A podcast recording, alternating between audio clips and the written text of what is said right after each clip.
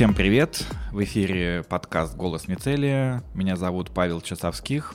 И рядом со мной моя соведущая, редактор онлайн-газеты «Экосфера» Виктория Мызникова. Вика, привет! Привет, привет Паш! Вот, сегодня у нас э, необычный предстоит нам разговор.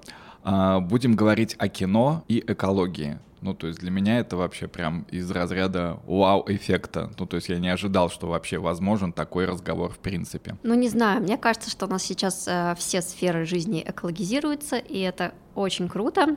Ну, давайте обсудим, как это происходит в России. И в этом нам поможет наша сегодняшняя гостья. Паш, представишь? Мария Чубарова, основатель компании Sister Mary. Здравствуй, Мария. Здравствуйте, очень приятно к вам сегодня приходить и с удовольствием с вами поговорю о кино, об экологии. Вот, давайте начнем. Да, давайте начнем.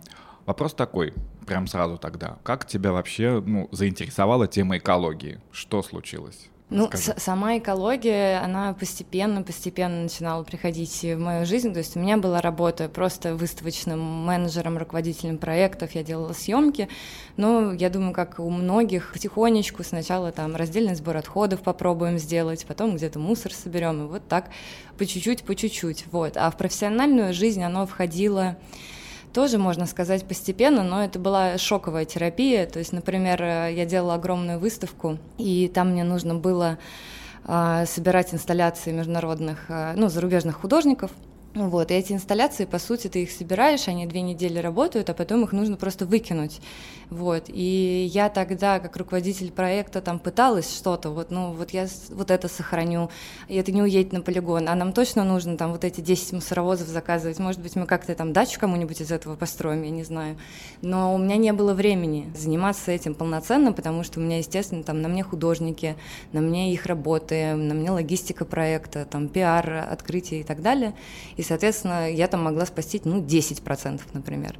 Вот. А когда, ну, собственно, ты видишь, это все уезжает просто ну, сквозь пальцы, э, уходит, я подумала, что ой, как было бы здорово, вот, чтобы был отдельный человек, который этим занимался. Но это было лет пять назад, наверное, если не больше. Вот, и потихонечку, когда уже после последнего своего проекта я захотела свой бизнес делать, я уже подумала, что в теории это можно сочетать. Может быть, если нет такой профессии, то можно ее создать. А потом оказалось, что эта профессия есть, просто она не в России есть. вот. И с этого все и пошло. Mm. То есть ты такой своего рода пионер в области, там, первопроходец. Это, мне кажется, очень круто и здорово, что ты поднимаешь тему не только кино, да, то, что, почему мы собрались об этом поговорить, но еще и музейного дела, потому что, конечно, организация выставок — это тоже, как мы знаем, там много всяких этих проблем как раз в связи с тем, что со всего мира иногда свозятся экспонаты, это что же там огромный углеродный след. А, вот, но все таки ты, наверное, хорошо так крыла эту тему, да, и почему в кино, ну и, наверное, в таком а, кураторском деле задумались о выбросах? Неужели действительно настолько велики они для этих сфер? Неожиданно. Да, я вот хотела сказать, что почему кино? Я сначала-то думала выставками заниматься, угу. вот как раз вот это раздельный сбор строительных отходов мне был интересен, но потом я подумала по более глобально, ну то есть перед тем, как эти отходы там, чтобы они получились, нужно же их закупать правильно, да, материалы, угу. которые вообще будут перерабатываться. И когда я начала рыться, я поняла то, что в кино настолько отличается вообще история от выставочного бизнеса, mm-hmm. как раз тем, то, что они уже больше 10 лет этим занимаются, и у них уже есть углеродные калькуляторы проекта, и как раз за счет этой общности, то есть в каждой стране есть определенный альянс или ассоциация зеленого устойчивого кино, вот, и там уже разрабатывается системный подход, разрабатываются гайды, разрабатываются калькуляторы, и выбросы на самом деле достаточно большие. Если сравнить один полнометражный фильм какой-нибудь, блокбастер, я не знаю. Черная вдова. Например. Э, можно черную вдову сравнить э, с месяцем работы городка на 20 тысяч жителей. Ого. Это пример, ну, как бы и по выбросам, и по отходам. Сколько вот. же, например, у глобальных, извини, что перебиваю, но сколько же, например, у глобального проекта, типа, не знаю, Игры престолов, который несколько лет там снимается, и куча локаций, наверное, еще больше на порядок. И куча народу, хотя не знаю, может, mm-hmm. они там нарисованы, конечно, какая-то часть из них, я имею в виду спецэффекты, но все равно. А спецэффекты тоже считаются, потому что постпродакшн тоже считается, угу. у вас работают компьютеры, они едят электроэнергию, соответственно, тоже. То есть углеродный калькулятор, он считает вообще все, начиная там от бумажки, на которой распечатан сценарий или вызывной, или там вход воспрещен, вот, и заканчивая постпродакшеном. То есть мы сегодня, там, я думаю, еще поговорим про отдельные цеха, у каждого есть что поделать. Выбросы достаточно большие. Это может достигать, ну, то есть и компенсация, она может достигать там полумиллиона долларов, например, угу. за один полнометражный фильм. «Игра престолов», я думаю, там надо умножать по уже сезонам, да, и по часам смотреть, сколько там Вопрос, кто, кто, все-таки заставил кино обратить вообще на это внимание? Это просто, опять же, экоповестка или был прецедент? На самом деле все началось, а, я думаю, с благотворительности отдельных актеров. Мы, может быть, вы вспомните, ну, больше 10, даже там 20 лет назад Леонардо Ди Каприо у нас так выступал, один из первых таких зеленых актеров. Вот, но у него не касалось, речь не шла вот именно о кинопроизводстве, он скорее свои вложения делал ну, в какие-то климатические проекты. Вот. А так я вот очень люблю говорить, да, что после там слеток ООН обычно это что-то происходит в стране. Вот. Это не всегда приезжают на родину люди, выкидывают э, там, то, что они услышали в мусорку и просто готовят отчет об устойчивом развитии на следующую там, съезд ООН. В основном это государственная поддержка. Например, э, Великобритания, она же собирается вообще углеродно-нейтральной страной стать. Соответственно, ей надо не только там, киноиндустрии, а вообще все индустрии надо сделать углеродно-нейтральными. Поэтому им надо научиться рассчитывать этот след, вот. Ну и, в принципе, это все прям просматривается где-то 2010-2009 год. Это Евросоюз и там, например, Канада, где это начало зарождаться. Опять же, с государственной поддержкой зарождались эти альянсы. Вот. А в Америке только уникальный случай, я думаю. В Америке это все пошло именно из коммерческого сектора и достаточно с частной такой истории. Там была девочка Эмили О'Брайен, ну, она там ну, тоже там лет 7 уже назад это было. В общем, она бегала по площадке, пыталась сортировать отходы. Вот, ну, как я вот на манеже, наверное, когда бегала. Вот, в общем, что-то пыталась сделать, при том, что она была там, по-моему, линейным продюсером. Вот, ее заметил режиссер. И когда в следующий раз этого режиссера позвали снимать какой-то большой полнометражный фильм, он сказал, да, окей, мне все нравится, все замечательно, только в моем райдере должен быть такой супервайзер на этот проект. И позвал Эмили, чтобы она что-то, ну, попыталась сделать. И так потихонечку, потихонечку это начало зарождаться. Сначала у них большая пятерка объединилась, то есть все из коммерческого сектора изначально пошло. Им это тоже нужно и для пиара, и ну, как бы для циклической экономики. Вот у вас был замечательный выпуск. Кино это тоже применимо. Да? В любом случае экономика замкнутого цикла экономит вам бюджета. Вот. Слушай, но вот ты говоришь, что для такого рода проектов, да, для заботы об озеленении индустрии кино должны быть вот э, осуществляться такие проекты через э, ассоциации зеленого кино. У нас как с этим вообще? Я стараюсь. Я искренне стараюсь. Я очень надеюсь, У тебя есть какие-то соратники в этих стараниях? А, ну, я очень надеюсь, что этим летом мы стартуем Ассоциацию устойчивого кинематографа России. Вот, мы сейчас работаем уже над сайтом. И, в принципе, я вот за этот год набрала порядка 30 людей, которые точечно что-то пытаются сделать. Вот, это может быть отдельный костюмер, который, например, с благотворительным фондом работает. Или, может быть, это кейтеринг, у которого упаковки нет. И вот их всех надо собрать, чтобы они увидели эту системность, что если они все вместе будут работать, как бы фильм может быть намного устойчивее в принципе, в целом. Ну вот, и хочу, в общем, их всех собрать, рассказывать им вообще, как там у Дисней, как у них все делается, вот, чтобы у нас все получилось. Потому что, на самом деле, без этой ассоциации, я думаю, что ничего не получится быстро. Супер, тогда держи в курсе, мы тоже держим руку на пульсе, надеюсь, э, можно будет написать об этом вскоре. Да, такой вопрос. А, ну, ты наверняка и в кино тоже как разбираешься. Вообще какие-то есть, приходят на ум какие-то вопиющие случаи неэкологичного поведения, не знаю, там у нас, за границей, еще где-то, вот, ну, имею в виду в киношников. То есть вот... Неэкологичного. Да, неэкологичного. Здесь хочется вспомнить, наверное, «Властелин колец», потому что его ругали. Ну, то есть mm-hmm. я видела одну статью, где прям ругали «Властелин колец» за то, что они там вытоптали мхи, пока снимали в Новой Зеландии. И это хочется говорить о хорошем, что в любом случае после таких исследований, когда поняли то, что какой урон они нанесли, все-таки были и шаги дальше по а, какой-то компенсации и по восстановлению этих зеленых насаждений, которые там были вытоптаны. Ну, в общем, на самом деле хочется говорить про хорошие примеры, потому что плохие, на самом их-то в России, например, большинство. Ну, я догадываюсь, да. Я просто о том, что, наверное, Все-таки хорошо, что бизнес об этом задумался, потому что, с одной стороны, бизнес так делает, чтобы сэкономить, потому что тот же самый «Властелин колец», он ведь в Новой Зеландии не просто так снимался. Это очень удешевило производство, серьезно удешевило, раза в 4, если не в 5. А в итоге-то, ну, то есть это экологи... ну, то есть это и углеродный след, то есть они все летали туда, а это, ну, просто вот представить себе это все. Плюс, да, влияние человека на природу, ну, на хрупкие экосистемы, которые, да, у меня есть все. ответочка. Например, взять сериал «Мандалориан», который mm-hmm. вот, ну, буквально недавно был. Если вы посмотрите бэкстейдж, как снимался этот сериал, это просто потрясающе, потому что я даже не смогу, наверное, полностью технически вам объяснить, как это было сделано, но по сути они всегда снимали в цифровом заднике, который был сделан в форме сферы полусфера, скажем так. И им-то не надо было никуда ездить, ни в пустыню, у них же там разные, в принципе, пейзажики. Вот. И такая цифровизация, она, естественно, очень помогает. Естественно, там все равно будет углеродный след за счет, опять же, электроэнергии этой площадки но все снято на цифровом заднике, и великолепно мы продвинулись в плане технологий за последнего, ну, «Властелин колец» давно снимался. Да. вот сейчас уже, наверное, экономика будет немного другой. Слушай, то есть вот в «Мандалорце» все эти пейзажи, да, вот которые там а, зеленая планета, пустынная, или вот так, где этот мертвый японский какой-то лес с отсылками на японские вестерны, это все вот э, технологии, да? Да, это просто Супер. потрясающе, на самом mm-hmm. деле очень советую вам и нашим mm-hmm. слушателям посмотреть, углубиться, потому что это открывает глаза. То есть мы привыкли, в принципе, смотреть бэкстейдж, как на хромакей, например, все снимают и так далее. Там немного другая история. Там не хромакей, там именно то ли проекция там была, то ли экран, вот, и все это совмещено с освещением и так далее. И, в принципе, кинематограф устойчивый, в том числе, он стремится к оцифровизации не только пейзажей, но, например, и реквизита, потому что, ну, естественно, у реквизита тоже есть свой углеродный след, его там иногда надо делать, потом его, опять же, надо утилизировать и так далее. И если ты, например, один раз нарисовал какую-нибудь газонокосилку в 3D, ты потом ее используешь сколько угодно. Ну, вот она там, может Круто. быть, модификации будет какие-то постепенно.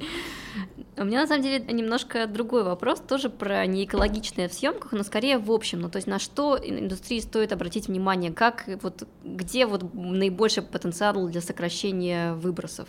Какой вот, что там, это как раз перелеты там или, я не знаю, может быть, реквизит? Ну, как раз эти вот зеленые да. экраны и сферы, mm-hmm. чтобы не да, топтать как, нигде как, там ни, ни пустыню, ни леса, mm-hmm. ни где тут наибольший потенциал для сокращения углеродного следа? На самом деле, чаще всего, конечно же, вылезает логистика, особенно если несколько точек съемки, все-таки мы ездим, да, и по России мы ездим, когда снимаем. А считается это все, считается и перелеты, и транспорт, и, например, генераторы на площадке угу. могут вылезти, потому что если вы там куда-то выезжаете в поле, вам, естественно, нужно очень много топлива, чтобы это все работало на месте.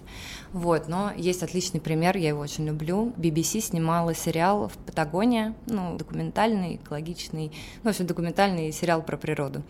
Вот, и, соответственно, им надо было снимать в Аргентине вести всю съемочную команду в Аргентину, они отказались. Сама режиссерка, она решила, что она наймет съемочную команду там.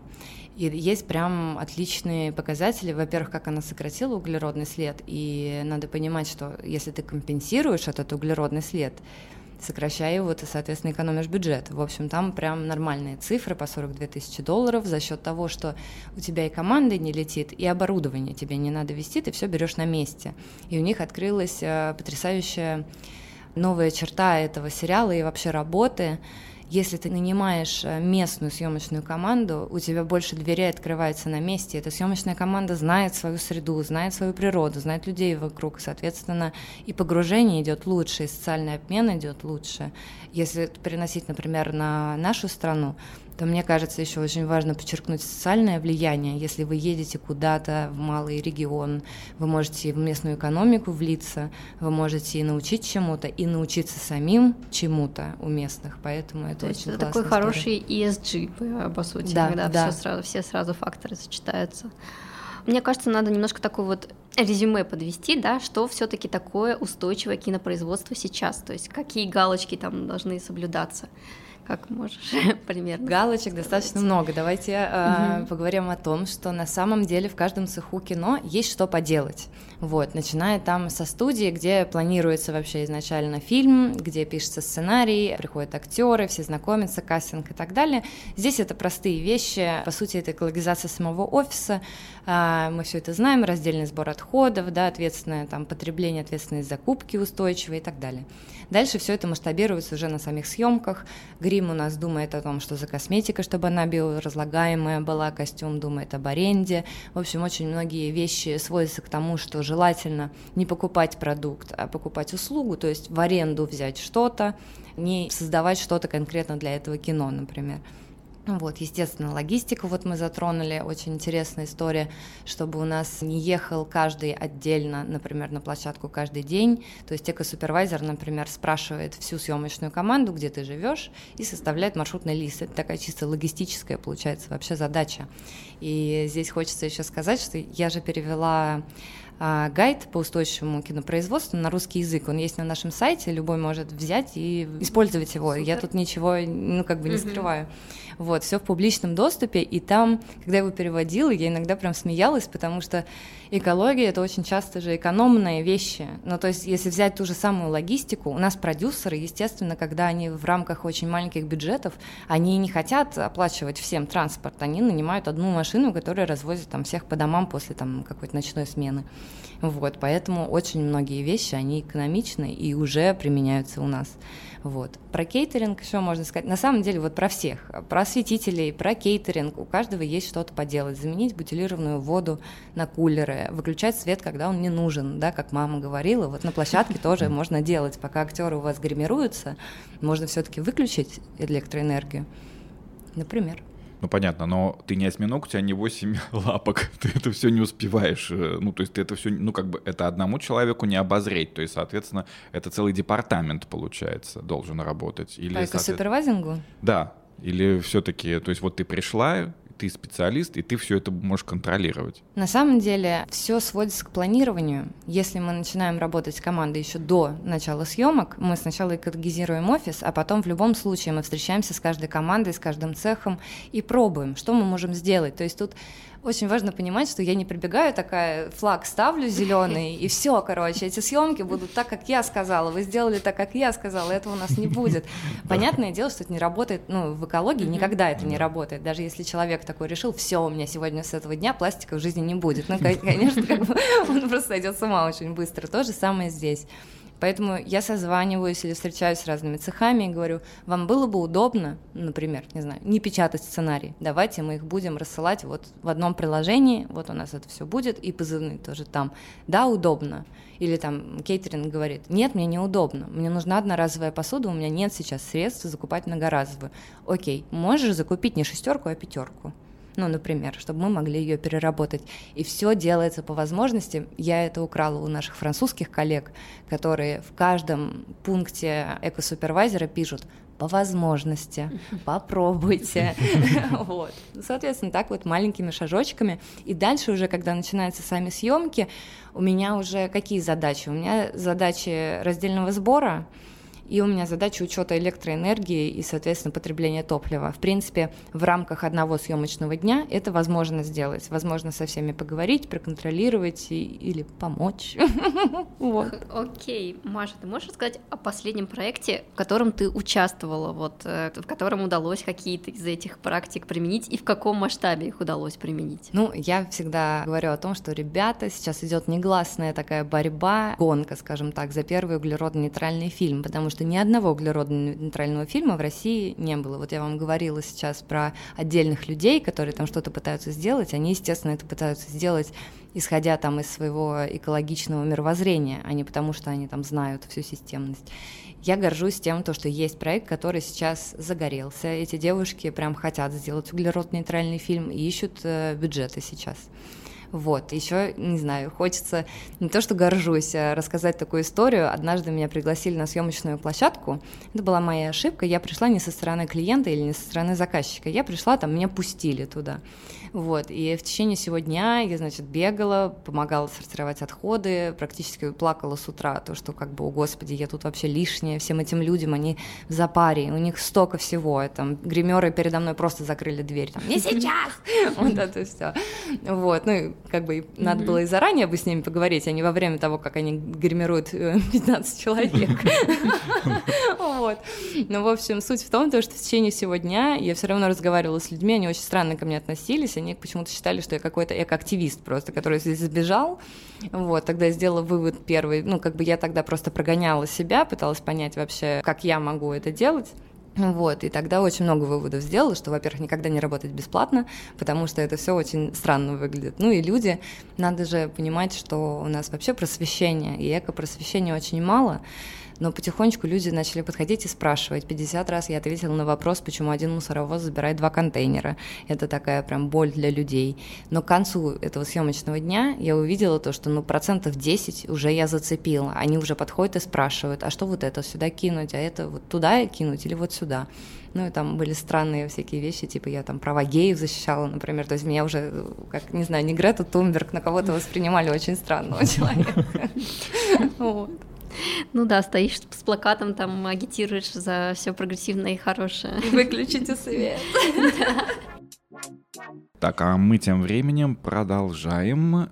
Это подкаст «Голос Мицелия». Напоминаю всем нашим слушателям. Рядом со мной Виктория Мызникова, моя соведущая, редактор онлайн-газеты «Экосфера». И у нас в гостях Мария Чубарова, основатель компании Sister Mary. Такой вопрос. Есть ли некое ну, сопротивление со стороны бизнеса, кинобизнеса, сериального бизнеса? Можешь такие штуки рассказать? Может, не обязательно из твоей практики, а вообще в принципе? Конечно, есть. Ну, как везде. Ну, то есть э, люди очень боятся, во-первых, что им придется очень много денег на это тратить. Непонятно зачем. Мы очень сложно оцифровать эти вещи в какие-то полноценные выгоды, потому что это, ну, окей, мы можем говорить там про зеленый пиар, который пойдет фильму только на пользу. Мы можем говорить о том, что, ребята, если вы подаетесь на международные гранты, например, у вас какое-то авторское кино, вам это поможет, эко-повестка, потому что она сразу вот прям распахивает двери, естественно, европейских грантов.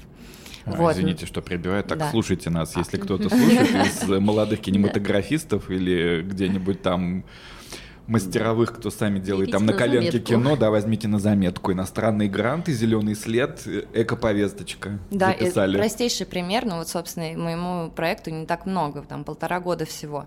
Но за счет того, что это устойчивое развитие, запоминаем, устойчивое развитие, зеленые съемки, экологический подход к съемкам, первые в России. Теперь у меня менторы, полноценные менторы, с которыми я созваниваюсь, это Netflix, Fox и Paramount. Эти живые люди, которые готовы со мной общаться, помогать и консультировать. Но вопрос, я помню, был о сопротивлении а, когда я делала рассылку год назад, то есть я так как думала, я все изучила, сейчас я все разошлю, и все такие, да, мы хотим эко-супервайзера, как это забери мои деньги. Естественно, ничего не сработает, я там ну, подумала, что же такое, а про сопротивление. Мне один человек посоветовал теорию Дарвина почитать, сказал, что невозможно ничего экологизировать в России, поэтому есть и негатив по-любому. Мне очень понравилось, знаете, может быть, проект «Экосборка». Ну, конечно. Вот, и есть там Сергей, один из основателей, он очень классную фразу один раз сказал, что иногда, ну, как ему кажется, и я полностью с ним согласна, иногда человек к тебе подходит, вот как к какому-то экоактивисту или человеку там из экологической сферы, и он начинает на тебя вообще все вываливать, прям плохо. Вот про те же самые мусоровозы. Они же не спрашивают там, типа, почему мусоровоз один увез, они прям тебе это предъявляют. А почему один мусоровоз? У нас ничего не работает, на тебя очень много хейта, в принципе, льется, как представителя такого непонятно кого. И Сергей тогда сказал, вы дайте человеку выговориться. Он в этот момент прорабатывает вещи. Он уже сам это говорит вслух хоть раз, он же там маме это не говорит, он говорит тебе. И потом, возможно, там на следующий день или еще через день он уже так, ну ладно, а может быть она там все-таки была права. Вот, то есть даже не всегда обязательно отвечать или что-то рассказывать этому человеку, ему надо выговориться, дать эту возможность. Сергей даже иногда специально подкидывает масло в огонь, называя там Грета Тумберг, и люди просто так, я тебе сейчас все про нее расскажу. Помните, был мультик этот «Головоломка», там был гнев. Да, да, да. Красный такой, который воспламенялся. Ну, слушай, ты правда человек-оркестр, потому что ты еще и психолог, то есть это прям, да, очень... Спасибо Сергею, Нет. передаю привет, спасибо за это, это очень мне помогло. И эко-супервайзером, если вы захотите им стать, совет еще, конечно, набираться побольше терпения, прям, ну, быть к этому готовым не только к веселым зеленым листочкам, но да. и к людям, которые будут на вас скидывать проблемы там государственного масштаба и так далее. Сложно быть каким-то таким, а, не знаю, ярлыком для проекции того, что люди там через медиа как-то подхватили, еще что-то, вот там какой-то наслушались ужасов проекта движения, и теперь все эти ужасы, вот ты стоишь перед ними, как их воплощение знакомая ситуация, увы. Ну, надеюсь, с просвещением как-то это немножко будет сходить на нет. Все-таки вот хотелось узнать э, по поводу углеродно-нейтрального кино. Окей, у нас пока еще нет, вот ты говоришь, готовятся проекты, а какие проекты можно назвать э, на Западе, например, да? Наверняка же уже есть какие-то углеродно-нейтральные фильмы или, может, даже сериалы. О, да, мой любимый вопрос. А чтобы понять масштаб, что мы поняли уже, что в каждой стране есть альянсы, уже там что-то у них происходит, бурлит. Очень хороший пример есть премия EMEA. Она выдает зеленую или золотую печать на фильм. Ну, то есть это как маркировка среди кинопроизводства mm-hmm. США. Но на самом деле она международная, туда можно и российским подаваться и так далее. Суть в том, то, что ты набираешь очки, то есть там есть чек-лист, ты заполняешь этот чек-лист, там прилагаешь документацию, фотографию, что там действительно у тебя кейтеринг был с веганскими блюдами в меню или еще что-то. Там локальное кинопроизводство. Набираешь э, эти очки и, соответственно, зарабатываешь эту печать. Там это не совсем премия, что mm-hmm. вот у нас самый экологичный фильм. Просто там, если ты набрал эти очки, у тебя эта печать есть, ты можешь ее использовать как угодно. И она существует еще с 2009 года, тогда у них там было по 3-4 по фильма в год. Сейчас в 2020 году, например, Дисней сделал, я обалдела, 50 проектов зеленой печатью. Я не знаю, Ого. какой в принципе поток фильмов собственного производства у Дисней, но 50 это круто. И при этом еще надо понимать, что 2020 резкий спад случился вообще кинопроизводства. Да. Ну, то есть что... на самом деле, если зайти на сайт EMEA и посмотреть, кто у них вообще выпускается, ну, то есть у одного Netflix столько. Ой, у, извините, у одного Netflix там 5, например, у HBO там 10, у Disney 50. И, в общем, у них свое вот это маленькое соревнование есть, кто более зеленый. Netflix сейчас там на другом сконцентрировался, на углеродной нейтральности там своих стриминговых сервисов, соответственно, да. серверов. Угу. Вот, какие фильмы? Да ваши все любимые. Можете выдохнуть, там, не знаю, Мулан, Мандалориан тоже был снят экологично. Люди в черном 3. Я не знаю, что вы смотрите. Ой, я, мы все смотрим. Я вот. все смотрю, да. Даже реклама там на Супербоуле уже снята mm-hmm. экологично. То есть рекламодатели тоже могут там, если у вас устойчивый бренд и вы что-то при этом снимаете какую-то рекламу, вы можете еще и рекламу снимать экологично. Вот. Что вы любите? Ой, даже не знаю. Я вообще смотрю все подряд, наверное, там какого-нибудь, э, не знаю, Курасавы до чего там у нас выходило из такое. Ну, не знаю, я, правда, не очень люблю комиксы, а так, а так, в общем. Я тоже все смотрю, у меня тут вот как раз был марафон э, ужастиков вот всех последних, которые вышли «Тихое место 2», «Проклятие 3», и вот это вот все. Я просто не хожу в кино, потому что там все время все хихикают. Ну, не знаю. Или кричат. Или кричат. Нет, там не кричат, в основном, в основном хихикают почему-то, видимо, нервные, и мне не нравится, мне мешают смотреть фильмы ужасов. В общем, поэтому я их дома. Ты фанат, да? Вообще, да, прям фанатею. Ужастики тоже снимают экологично. В общем, всем советую. На Яндекс.Кью, например, я пишу еженедельную рубрику, у нас есть про устойчивое кинопроизводство, и вот один из последних последних наших выпусков мы посвятили как раз в том числе EMEA, вот. И там есть прямая ссылка, можно зайти и успокоить свою душу. Просто русскому человеку сложно это представить, потому что, я думаю, многие наши слушатели вообще первый раз об этом слышат, что такое может быть. На Западе это уже настолько устоявшаяся история, что они уже как бы соревнуются между собой, у кого больше, у кого зеленее и так далее. Вот меня в этом а, смущает один момент. Ну да, мы видим этих гигантов, типа там Диснея, да, но и мы понимаем, что вот у них много экологичных проектов, но, наверное, вот там нет такой ситуации, как в моде, да, то есть когда Zara там выпускает какую-нибудь, условно, экологичную коллекцию, но при этом э, рядом еще куча абсолютно не экологичной, все той же одежды, которая относится к быстрой моде, которая там в ужасных условиях производится. То есть тут нет такой какой-то э, вот уловки. Может, они, может быть, они действительно как бы переходят э, массово именно на зеленые съемки. Массово сто процентов переходят, потому что это, опять же, девушка, про которую я вам рассказывала, Эмили О'Брайен, она у нее сейчас полноценная компания Earth Angel, которая занимается, собственно, экологизацией съемок, и плюс еще она штампует этих экосупервайзеров, у которых, ну, соответственно, появилась сама профессия, появился спрос. Вот. Недавно немцы мне рассказали, что вроде как Netflix это гринвошинг. Я очень посмеялась. Я не думала, что я услышу слово гринвошинг э, еще и в своей профессии, но вроде как. Тем не менее, они экологизируют там свои съемки. Видимо, они делают просто не настолько рьяно, как, например, это делает Fox. Вот. Почему я заговорила про Fox? Потому что сначала я пообщалась с Эмили, я говорю, ну вот, что ты думаешь вообще про то, что у вас происходит, расскажи. Она говорит, а ты знаешь, вот есть вот этот зеленый гайд, чек-лист, который, собственно, на самом деле служит не только для расчета углеродного следа, но и чтобы подать на эту EMEA, то есть это все вместе, в принципе, происходит. И он достаточно маленький, то есть мой внутренний чек-лист, он намного больше вот ее компании, соответственно, она считает, что как бы она развивает это сильнее. Потом я спрашиваю Фокс, ребята, а что вы думаете про Эмили? Они такие, Эмили замечательная, без нее там вообще ничего не было. Но у нас задача, чтобы Эмили не была нужна, чтобы в какой-то момент она потеряла работу, чтобы у нас было настолько уже mm-hmm. а, все это отлажено и устойчиво, и само собой все происходило, чтобы нам не нужно было ну, нанимать никого.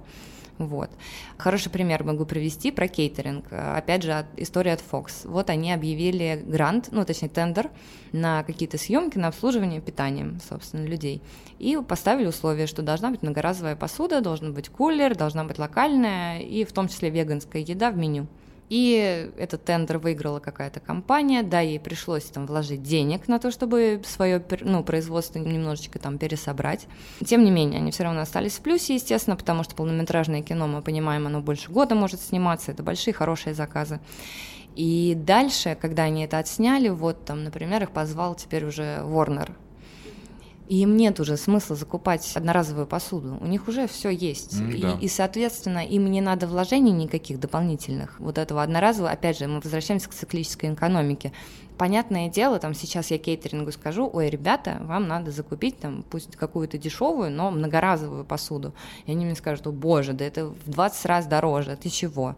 А я скажу, а вы подумайте, что это не, не одно кино вам будет служить, это будет служить вам долгие-долгие года. Понятно, что там бой посуды какой-то предусмотрен или еще что-то, и посудомойка должна быть, но тем не менее в рамках большой картины мира и вообще стратегии да, устойчивого развития вашего кейтеринга все сработает, не нужно ничего бояться. Мария, такой вопрос возник прям по ходу беседы. Вот ты, я так понимаю, самоучка во всех смыслах. Mm. Или это курсы какие-то. Я про то, что вот сейчас кто-то услышит нас и захочет этим заниматься. Несмотря на то, что как бы там кто-то сказал Фокс, что типа мы стремимся к тому, чтобы профессия исчезла.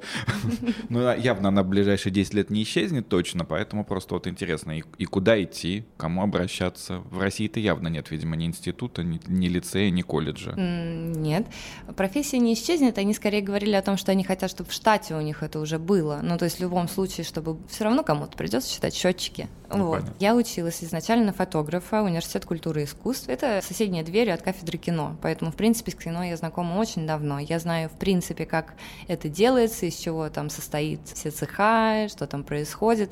Плюс, когда я работала в выставочном и в музейном бизнесе, мы очень часто делали контент, поэтому я выступала в роли продюсера, руководителя проекта или чаще всего представителем заказчика на площадке.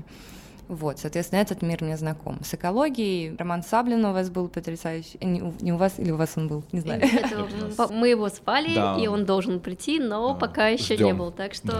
Привет Роману но... Саблину, у него есть замечательная школа «Зеленый драйвер» и, собственно, эко-консалтинг, у него достаточно такой базовый, хороший курс. Он мне очень помог разобраться, что происходит в России, что такое, там, например, эко-маркировки в России, и мой обычный осознанный там, экологичный образ жизни перевести на какой-то уровень, когда я уже могу эко-консалтингом заниматься. И вот это все во мне смешалось. Вот, э, ко мне приходит иногда, вот я хочу стать эко-супервайзером. Я говорю, я сейчас, сейчас, подождите, я сделаю культуру, индустрию мы создадим, вот, и заново. И тогда в любом случае мы откроем естественные курсы. Вот, если у вас, дорогие слушатели, уже есть представление, что такое кино, и с экологией вы хорошо знакомы, то и, например, вы владеете английским языком, что желательно, открытые курсы канадской компании Real Green, английской компании Albert к вашим услугам. Это бесплатно. Вы записываетесь просто на их вебинары и слушаете. Сначала они расскажут вам про изменение климата, потом они расскажут вам какие-то кейсы конкретные экопроизводства, вот, и что можно делать. Это такая прям супер классная история, еще и сертификат вам дадут. Oh. Вот, в общем, на самом деле, э, что ты хотел сказать про Real Green еще? Ладно. Возможности есть для обучения все-таки, даже э, несмотря на то, что у нас пока все это не очень развито. Я, я да. вспомнила. Про, про Real Green хотела рассказать, я обалдела. В общем, канадская история совершенно. Захожу, там все канадцы, значит, все Ванкувер, все такие счастливые, значит, мы сейчас поговорим. Мы начинаем все знакомиться. И тут я понимаю, что у меня в группе, ну, то есть разделяются потом на группы, чтобы обсуждать там кейсы. И я понимаю, что со мной в группе два охранника съемочной площадки. Я думаю, что? И вот Представьте себе масштаб. Охранник на съемочной ну, площадке уже знает, что такое там климатические изменения. То есть его, это мотив... его отправляют специально. Вот если ты хочешь, э, чтобы ваша команда работала, обслуживала наш полнометражный фильм, значит, ваша команда должна быть осознанная. Вот, соответственно, охранник в курсе, потом он будет сортировать отходы, он уже поймет там... Расскажет кучу... детям, семье. Mm-hmm. Да, да, да, да в общем, они это делают уже таким паутинкой. Mm, потрясающий пример. А вот у меня тоже возник вопрос по ходу, когда мы обсуждали вот Netflix, да, и как они стараются экологизировать э, свои стриминговые сервисы. Но вот мы такую вещь наблюдаем. С одной стороны, у нас вроде как отмирает, вот такое ощущение складывается из-за ковида, кинотеатры, да, просмотр кино в кинотеатрах. Вот Паша уже перестал ходить в кинотеатры, правда, по Нет, другим причинам. Да, да, но все-таки. Вот. А с другой стороны, все больше и больше развиваются стриминговые сервисы. Есть ли какие-то исследования, что у нас экологичнее, то есть э, кино как э, поход в кино или или стриминг, э, когда ты сидишь там Netflix and chill, что-то такое. Я положу руку на сердце и скажу, что до конца в этом вопросе я не разобралась, но хочу с вами поделиться, что мне известно. Компания Netflix заказала вот этот отчет, который они сделали о своей углеродной нейтральности к 2022 году, он тоже висит на английском языке в свободном доступе. Он достаточно большой, но тем не менее там как бы понятно, с чего он строится. Они там пишут, собственно, исследования да, углеродного следа стриминговых сервисов, пишут о том, что, например, неважно, в каком качестве вы смотрите кино, потому что у вас в любом случае ну, такой же будет поток выбросов, что важно, на каком устройстве вы его смотрите. Там вы его смотрите на телефоне, у которого своя батарея, да, или вы его смотрите там, например, ну, не знаю, на большом экране неэнергоэффективного телевизора. И там же они пишут, что достаточно большой процент вообще всей новой техники уже энергоэффективный, и, соответственно, бла-бла-бла. В общем, и этот отчет э, они заказали у компании Impact, вот. Собственно, получается, что весь отчет был, в принципе, финансирован компанией Netflix, хорошо бы это или плохо. В общем, я его почитала, и я, в принципе, довольно долго в это верила. И потом недавно я послушала еще одну лекцию уже от французов и немцев, которые тоже говорили про стриминги и сервисы. И первое, что как бы меня сразу зацепило, они говорят, вообще-то очень важно, в каком качестве вы смотрите, потому что чем выше качество, соответственно, тем больше выбросов. И я такая, что вы думаете вот про этот отчет? Они такие, мы ни разу не слышали об этой компании. Кто это? Окей, ну может быть просто потому, что они по разным сторонам океана друг друга не слышат. Потом вот я вам рассказывала, есть же потрясающее объединение немецкое Filmmakers for Futures, это подразделение Friday for Future, и там ребята объединяют уже со всего мира. То есть у них задача, и я туда тоже вхожу, задача популяризировать это везде. И вот я с ними общаюсь, и они мне говорят, вот Netflix, скорее всего, это гринвошинг, потому что, во-первых, мы должны понимать, какому нафиг 22 году? Сейчас 21 как вы собираетесь делать углеродный, ну, как бы нейтральное абсолютно все. Мы еще считать это до конца не научились. Вы будете на чем основываться, на какой методологии, которую вы сами профинансировали? Ну, окей. Вот, это первое. И второе, что нужно понимать, что за 10 лет уже не стоит на самом деле вопрос углеродной нейтральности как таковой. Хочется редюсом заниматься, хочется отказываться, хочется сокращать как можно больше. И когда я общалась с самим Netflix, девушка мне сказала следующее. Ну, то есть я с ними общалась на какой предмет? Вот вы заказали в России продакшн. В вашем же отчете написано, что 50% всех выбросов Netflix — это продакшн, это создание как бы серий. Вот, они говорят, ну вот, важно точнее, покупаем ли мы их потом, как они сняты, или мы их изначально спонсируем. В общем, она меня немножко запутала сначала, а потом она мне сказала вообще сумасшедшую вещь. Вы знаете, вот раздельный сбор отходов на съемочной площадке, это все, конечно, прекрасно, но работая 10 лет в этом, я понимаю, что не это важно. Важно топливо сокращать от генераторов, важно сокращать электроэнергию. Вы, как сестер Мэри, можете в России сократить это? Я говорю, да, как я сокращу? У нас кроме дизельных генераторов в России ничего нет. Очень хочется привезти сюда, да, есть потрясающие как бы альтернативы со всего мира, у нас просто их нет ну, как бы очень хочется провести. В общем, на этом наш разговор закончился. Я такая, ну ладно, я пошла думать, как я буду сокращать углеродный след в России. Ну, в общем, понимаете, ну, есть две стороны медали. Кто здесь в этой информационной войне сильнее, непонятно. Хочется верить, что как бы все действительно, как Netflix говорит, и все у них будет хорошо. Но и под сомнение тоже стоит это ставить, наверное разберусь, обязательно напишу, все-все расскажу до конца. Пока вопрос. Мария, ну и Хочется спросить, какая новость на тему экологии за последнее время тебя потрясла? В хорошем или в плохом смысле? Не обязательно связанное с кино. Что-то может быть просто из да. информационной повестки. Это очень хороший вопрос. Много чего потрясает. В хорошем смысле? В каком как тебе угодно. В каком угодно, да. да. Просто ты скорее так к позитиву, я понял. Не знаю, все-таки хочется про кино, наверное, рассказать mm-hmm, еще. Да. Великобритания хочет стать углеродно-нейтральной страной к 2000, по-моему, 50 году. Вот у них сейчас спускается все это на всей индустрии, в том числе на киноиндустрию. И киноиндустрия а, с помощью компании той же Альберт создала большой отчет, как они могут прийти к этой углеродной нейтральности. Отчет огромный, очень интересный, я на своих лекциях о нем более подробно рассказываю. Там и про циклическую экономику, и вообще про здоровый образ жизни нашей съемочной бригады, что не должно быть переработок. Это не только российская история, что мы по 16 часов на съемках работаем.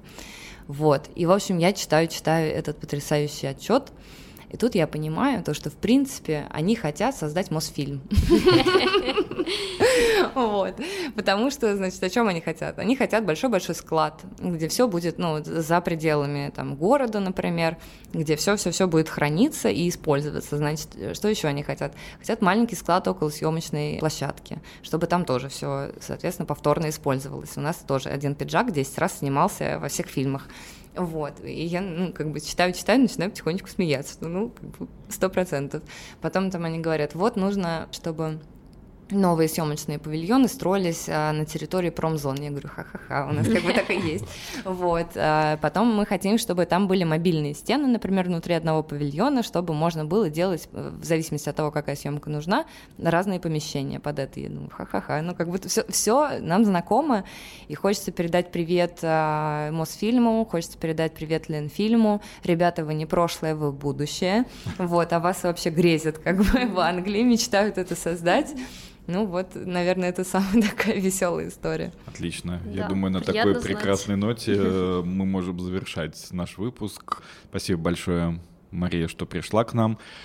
Будем на связи, будем ждать новых и в конце концов э, и проектов, и всего остального. Позитивных новостей да. из киноотрасли.